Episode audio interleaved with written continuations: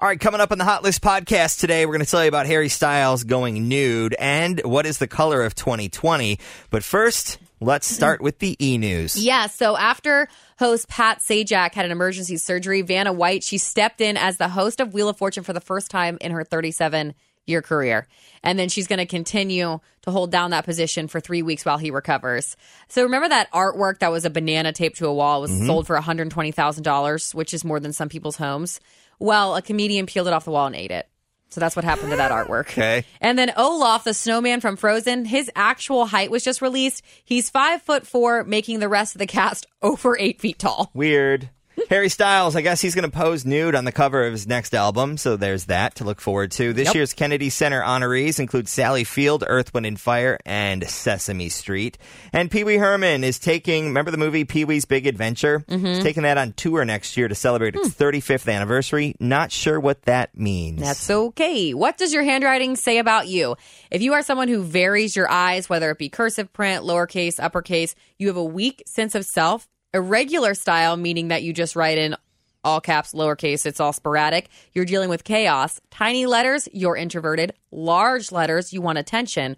All caps, you have an independent streak. Light pressure, you're feeling sensitive. And if you carefully cross your T's and dot your I's, you are a highly detailed person. I'm not on that list. If I had to pick something off that list, I would say light pressure, whatever. Mm-hmm. Because mine, it's two things. It's sort of like s- uh, cursive slash printing hybrid. Yeah. It's both.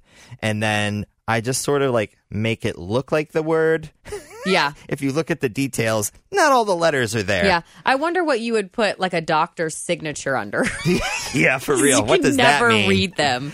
All right, so we got to celebrate some local bourbon in town. This is pretty cool. Whiskey Advocate named Newport based New Riff Distilling as uh, one of the top 20 whiskeys of 2019. Now, they put this list out every year, and the people that vote and review all these whiskeys, they taste hundreds of bottles throughout the year to determine this list. So, top 20 is pretty good. That is really impressive. Congrats to New Riff. All right, five unusual Christmas traditions around the world. In Sweden, Tim, they watch Donald Duck on television around three o'clock on Christmas Eve. The Donald Duck and his friends "We Wish You a Merry Christmas" special. Okay. Don't know why they just do. Uh, in Venezuela, they roller skate to Christmas Eve mass. In Japan, not only 1% are estimated to be Christian, but those 1%, a bucket of KFC's Christmas chicken is the popular meal on Christmas Eve.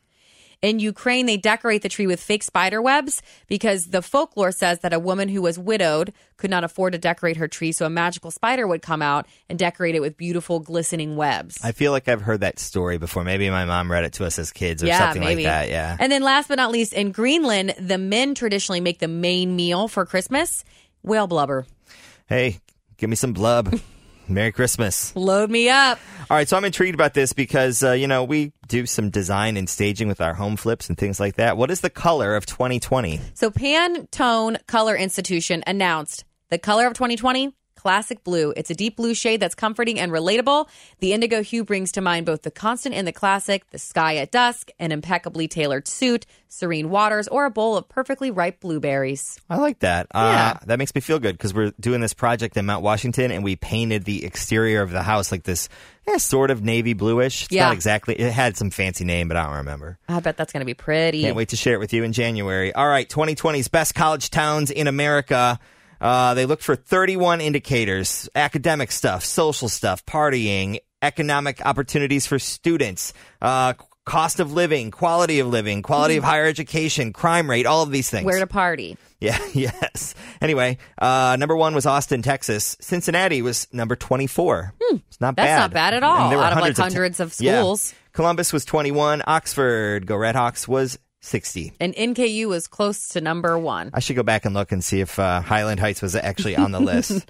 All right, time for the nuggets. Good vibe story. So, Google is collecting voices of people with Down syndrome to develop more accurate voice recognition technology for those with the disorder.